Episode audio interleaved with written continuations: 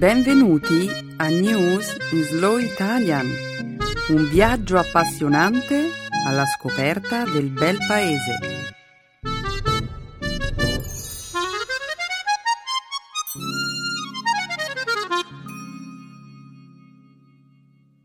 Oggi è giovedì 21 novembre 2013. Benvenuti a una nuova puntata del nostro programma settimanale News in Slow Italian. Un saluto a tutti gli amici del nostro programma. Benvenuti alla trasmissione.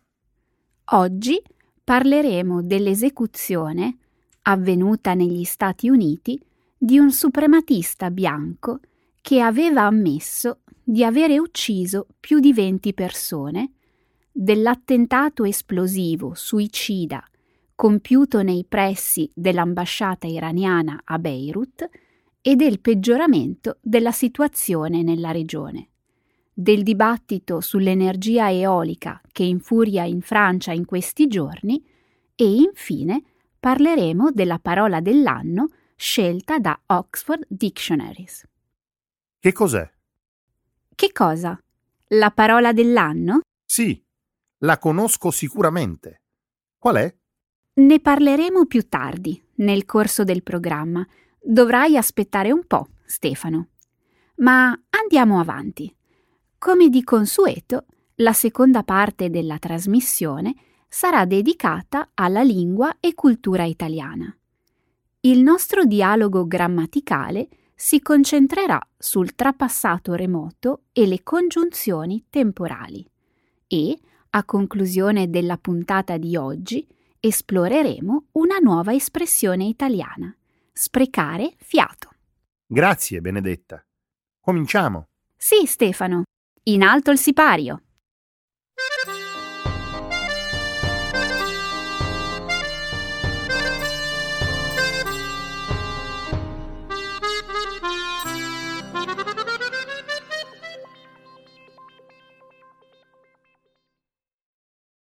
Giustiziato suprematista bianco in Missouri.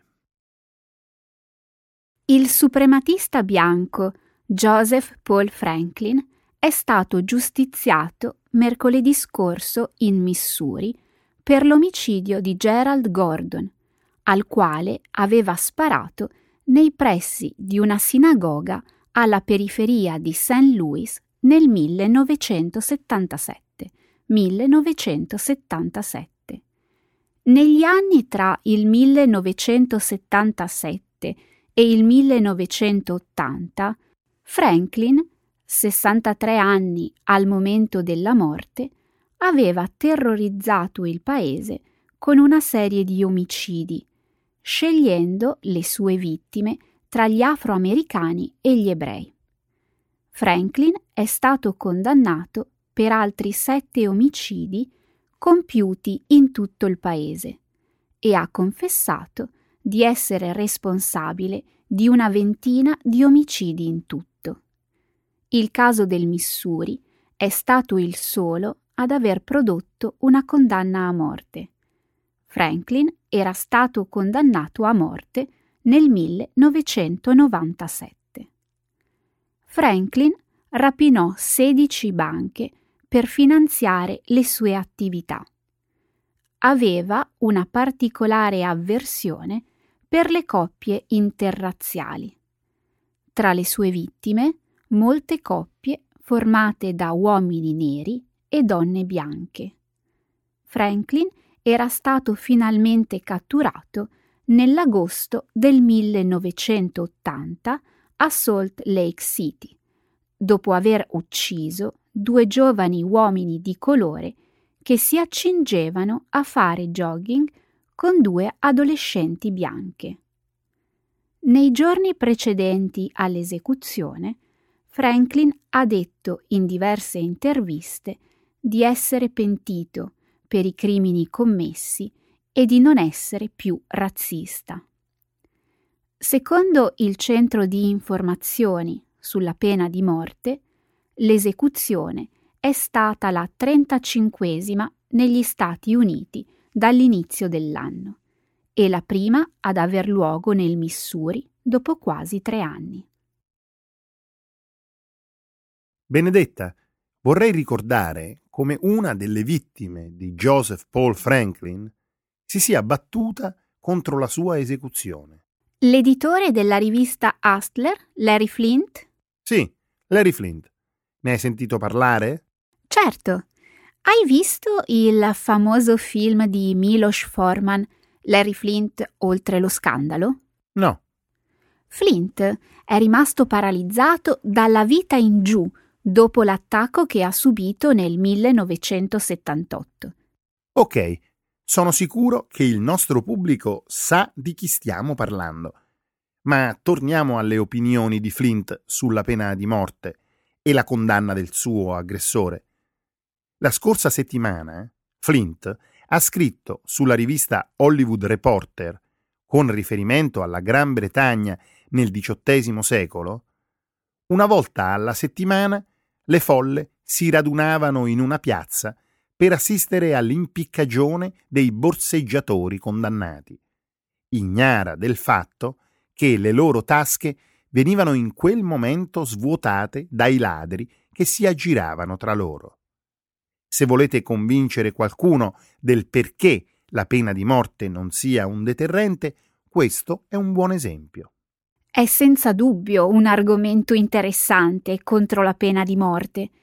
Quindi immagino che Larry Flint si sia opposto all'esecuzione di Franklin, giusto? Sì, Benedetta. All'ultimo minuto Larry Flint aveva presentato una mozione legale presso l'American Civil Liberties Union, ossia l'organizzazione non governativa che difende i diritti civili e le libertà individuali negli Stati Uniti, allo scopo di fermare l'imminente esecuzione di Franklin. Ho capito. Flint ha spiegato come, secondo lui, condannare una persona al carcere a vita sia una punizione ben più dura che dare un taglio netto alla sua vita in pochi secondi, con un'iniezione letale. Flint ha detto che non pensa mai a Franklin e che non gliene importa nulla di lui. È puramente in linea di principio che l'editore ha combattuto per salvargli la vita.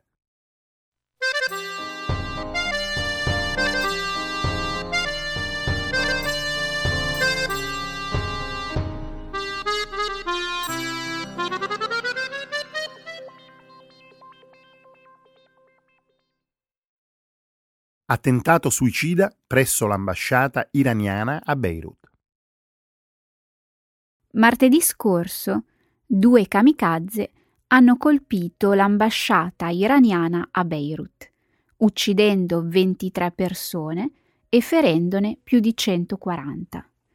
Un gruppo legato ad Al-Qaeda e operante in Libano ha detto di aver messo a segno l'attentato in rappresaglia per l'appoggio offerto da Hezbollah alle forze di Assad nella lotta contro i ribelli siriani, in maggioranza sanniti. Il primo attentatore suicida era in sella a una moto con due chili di esplosivo e si è fatto saltare in aria al cancello principale dell'ambasciata. Meno di due minuti dopo, un secondo attentatore suicida, alla guida di una macchina dotata di 50 kg di esplosivo, colpiva a circa 10 metri di distanza. Il duplice attentato, avvenuto in un quartiere sciita di Beirut, trascina ulteriormente il Libano nel conflitto siriano, che ha già profondamente diviso il paese. Il recente attentato è stato uno dei più letali in una serie di attacchi compiuti negli ultimi mesi, aventi come obiettivo gli Hezbollah e le roccaforti sciite in territorio libanese. Non mi sorprende. Che cosa? L'attacco suicida? Sì, fammi spiegare perché. L'aiuto fornito dall'Iran e gli Hezbollah al governo siriano è stato determinante nella lotta contro i ribelli sul confine siriano con il Libano. Era quindi prevedibile che i sostenitori dei ribelli siriani volessero vendicarsi. Ma l'attentato ha colpito un obiettivo iraniano. È logico. Sono anni che l'Iran appoggia il regime di Assad ed Hezbollah in Libano. È chiaro che la guerra civile siriana sta dilagando nei paesi limitrofi e purtroppo il Libano si trova direttamente coinvolto nel conflitto. Capisco quello che vuoi dire. Il recente attentato rappresenta un'escalation significativa per il Libano. Relativamente alla guerra in corso in Siria, i libanesi sono divisi lungo linee settarie tra sciiti e sunniti. E il governo libanese, finora, ha fatto di tutto per mantenere una posizione di neutralità nel conflitto. Questo è vero. La situazione nella regione è sempre più esplosiva. Ho paura di quello che succederà in futuro. Anch'io ho paura. Ora Teheran potrebbe decidere di inviare nuove armi e risorse militari in Libano per aiutare Hezbollah a combattere i gruppi armati sunniti in territorio libanese. Tutti temono di vedere presto una nuova ondata di violenza.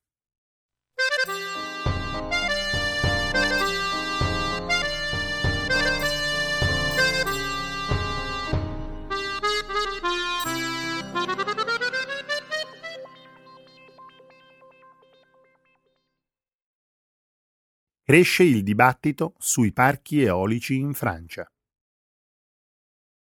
Sono intensi i dibattiti in Francia tra sostenitori e critici della costruzione di nuovi parchi eolici. La Francia, che dipende abbondantemente dall'energia nucleare, intende ampliare le fonti di energia rinnovabile. Entro il 2020 il governo prevede di triplicare il numero di turbine eoliche. L'attuale numero di installazioni eoliche è di 4.000 unità, distribuite su 1127 siti. 1127 siti.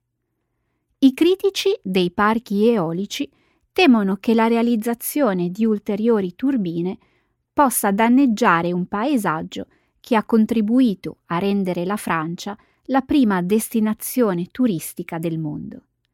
La Francia attrae circa 77 milioni di visitatori stranieri ogni anno, il che apporta circa 37 miliardi di euro alla sua economia. I sostenitori dei parchi eolici accusano gli oppositori di esagerare l'impatto visivo delle turbine e di ostacolare il progresso la Federazione per l'energia eolica ha paragonato i parchi eolici alla presenza di pali del telefono, linee elettriche e torri idriche. È vero che il turismo è importante per l'economia francese, ma non c'è dubbio che l'energia verde rinnovabile è altrettanto importante da un punto di vista economico. Crea nuovi posti di lavoro e fornisce una fonte alternativa di energia elettrica. I benefici economici non sono tutto, Stefano. Ok, la campagna francese è unica e bellissima, ma converrai che un altro reattore nucleare non sarebbe un grande miglioramento del paesaggio. Certo che no, ma i parchi eolici devono essere costruiti tenendo conto della specifica cornice ambientale. Ti sembra che sia una buona idea costruire un parco eolico offshore in Normandia davanti alle spiagge del D-Day? Non lo so, ma questa è una situazione particolare. E i siti storici? Per esempio, esiste un progetto che prevede la costruzione di un parco eolico vicino all'isola di Mont Saint-Michel, nella bassa Normandia. L'isola è famosa per la sua abbazia gotica dell'undicesimo secolo non lo vedo come un problema. Il parco eolico non arrecherà danni al sito storico. A dire il vero, l'UNESCO non sembra essere d'accordo con te. L'UNESCO ha stabilito una fascia di esclusione di 20 km, 12 miglia, intorno a Mont Saint-Michel e ha avvertito che la presenza di turbine potrebbe costare a Mont Saint-Michel il suo status di patrimonio dell'umanità. Io penso che una fascia di 20 chilometri sia un buon compromesso. In ogni caso, andrei comunque a vedere l'abbazia di Mont Saint-Michel, anche con delle turbine eoliche in vista.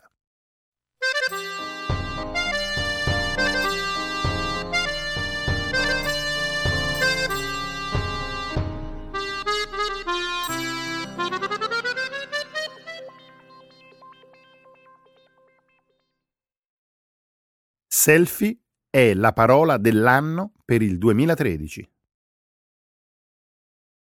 Lo scorso 19 novembre Oxford Dictionaries ha scelto selfie come parola dell'anno per il 2013. Oxford Dictionaries definisce selfie come un autoscatto generalmente realizzato con uno smartphone o una webcam e pubblicato su un sito di social networking. Selfie ha rivaleggiato per il primo posto con Twerk, un volgare movimento di danza eseguito dalla cantante pop americana Miley Cyrus e il binge watching, che significa fare una scorpacciata di tv. La parola dell'anno di Oxford Dictionaries è una parola o un'espressione che ha suscitato grande interesse nel corso dell'anno e possiede un rilievo tecnologico o culturale. La parola selfie è stata impiegata per la prima volta in una chat room australiana nel 2002. Rispetto allo scorso anno, il suo uso nella lingua inglese è aumentato del 17.000%. Adoro farmi le selfie. Lo faccio tutto il tempo. Mi sento in imbarazzo ad ammetterlo, ma fino ad ora non sapevo nemmeno che cosa fosse una selfie. Non ti sei mai fatta un autoritratto con lo smartphone? Mi è capitato di fare qualche volta delle foto con i miei amici, ma perché dovrei pubblicarle su internet? Oh, Benedetta, sei probabilmente l'unica a non farlo. È un nuovo fenomeno, lanciato dai social media. Ok, ok, ammetto che non conoscevo la parola selfie, ma conoscevo le parole twerking e binge watching. Ottimo. E le usi? No.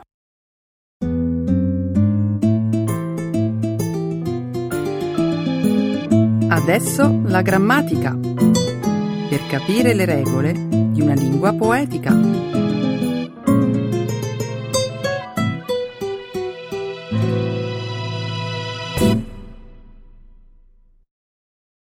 The trapassato remoto and conjunctions of time. Tempo fa, dopo che ebbi finito un progetto di lavoro, alcuni colleghi mi definirono un tipo macchiavellico. Tu mi ci vedi in questa descrizione? Se dissero questo di te, non appena avesti ultimato il progetto, un motivo ci deve essere stato. Questo non te lo so dire. Quando ci penso, non riesco a darmi una spiegazione. A dire il vero, non so se sia un complimento o un insulto. Non so che dire. Una persona machiavellica è una persona estremamente competitiva, disposta a tutto pur di arrivare al successo. Tu pensi di essere così? No. Eh, ok, qualche volta.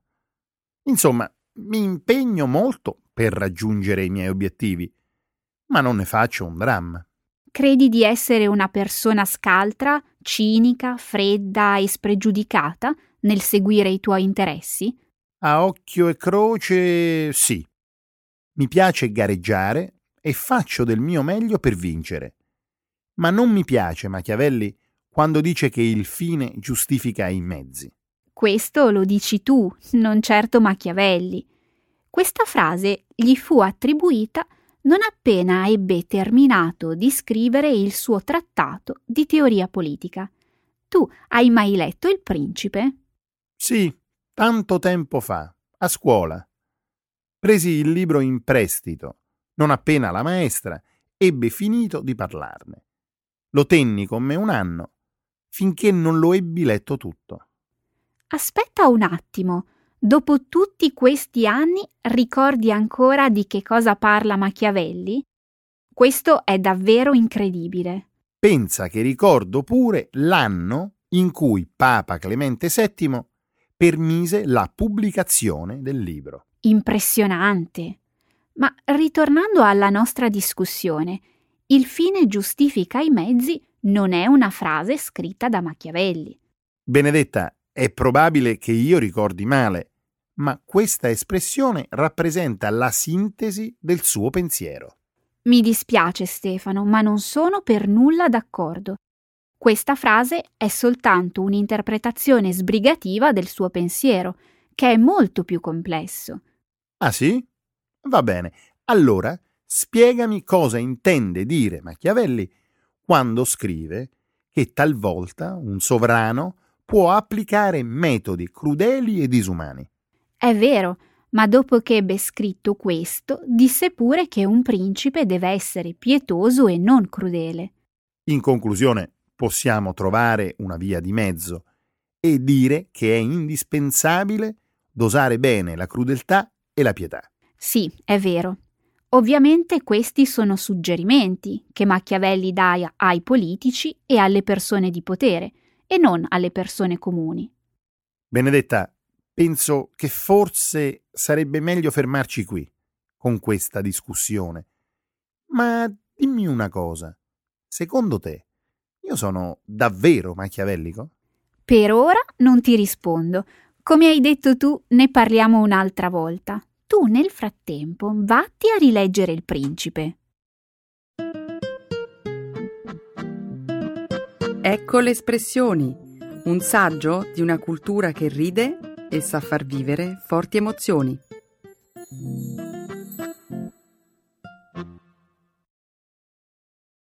Sprecare fiato. To waste one's breath. Devo essere sincero. Avevo molte aspettative su questo film, ma sono rimasto leggermente deluso. Tu poi ne hai parlato così bene. Non sprecare fiato. Prima di iniziare a discutere, posso sapere di che film stiamo parlando? È vero, non ho introdotto l'argomento. È la storia di uno dei politici più discussi d'Italia e la pellicola è uscita nelle sale nel 2008. Ho capito. Ti riferisci al film Il Divo, basato sulla vita di Giulio Andreotti. Perché pensi che questo film sia noioso? Mi aspettavo un taglio più critico e non semplicemente un film biografico. A me sembra che siano state riportate tutte le vicende più importanti di cui Andreotti fu accusato. Sì, è vero, ma non c'è nulla di nuovo. Quello che il regista rivela su Andreotti è in realtà già ampiamente conosciuto da tutti. Mi sembra di sprecare il fiato. Stefano, il divo non è un documentario, è soltanto una rivisitazione della storia politica di Andreotti in chiave sarcastica. Tu sprechi fiato. Non trovi che molti dei personaggi storici che appaiono nel film siano ritratti in modo eccessivamente grottesco e caricaturale? Sì, spreco fiato. Non so se hai mai visto altri film di Paolo Sorrentino, ma questo elemento di esagerazione è una tecnica narrativa ricorrente in molte delle sue storie. Lui è un regista molto bravo, sai? Questo non lo posso negare. Ottime inquadrature, impeccabile montaggio, belle musiche. Il contenuto del film, però, mi è sembrato superficiale. Perdonami, ma non credi che sia proprio questo lo scopo del film? Alleggerire un tema pesante. Parliamo di segreti di Stato, terrorismo, mafia. Benedetta, spreco fiato, è vero, ma questo film mi ha davvero annoiato. Il ritmo narrativo era così lento che mi sono addormentato. Dai, questo lo stai inventando. La verità è che forse non sei riuscito a cogliere il messaggio del regista. Ah, questo è sicuro. Sorrentino non esprime un giudizio personale su Andreotti. Non è a favore e nemmeno contro. Non mi far sprecare ancora fiato. Il divo è una vera provocazione, una denuncia della classe politica che ha governato il nostro paese negli ultimi 50 anni. Va bene, su questo hai ragione. Si capisce benissimo che Andreotti incarna la politica di quegli anni, un potere immobile e oscuro. Esattamente. E hai fatto caso ai titoli di coda? Hai visto che si evidenziano tutte le accuse contro Andreotti che caddero in prescrizione? Ovviamente.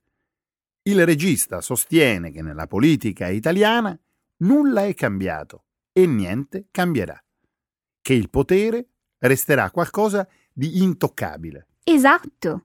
E queste non ti sembrano opinioni personali? Vedi, allora non è vero che il regista non esprime il suo punto di vista. Ok, mi hai convinto. Sei contenta? Hai visto che tutto sommato non hai sprecato fiato?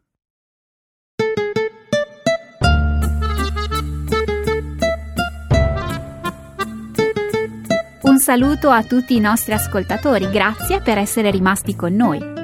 Grazie a tutti, anche oggi tanti argomenti interessanti e divertenti. Ci vediamo la prossima settimana. Buona settimana a tutti. Ciao ciao.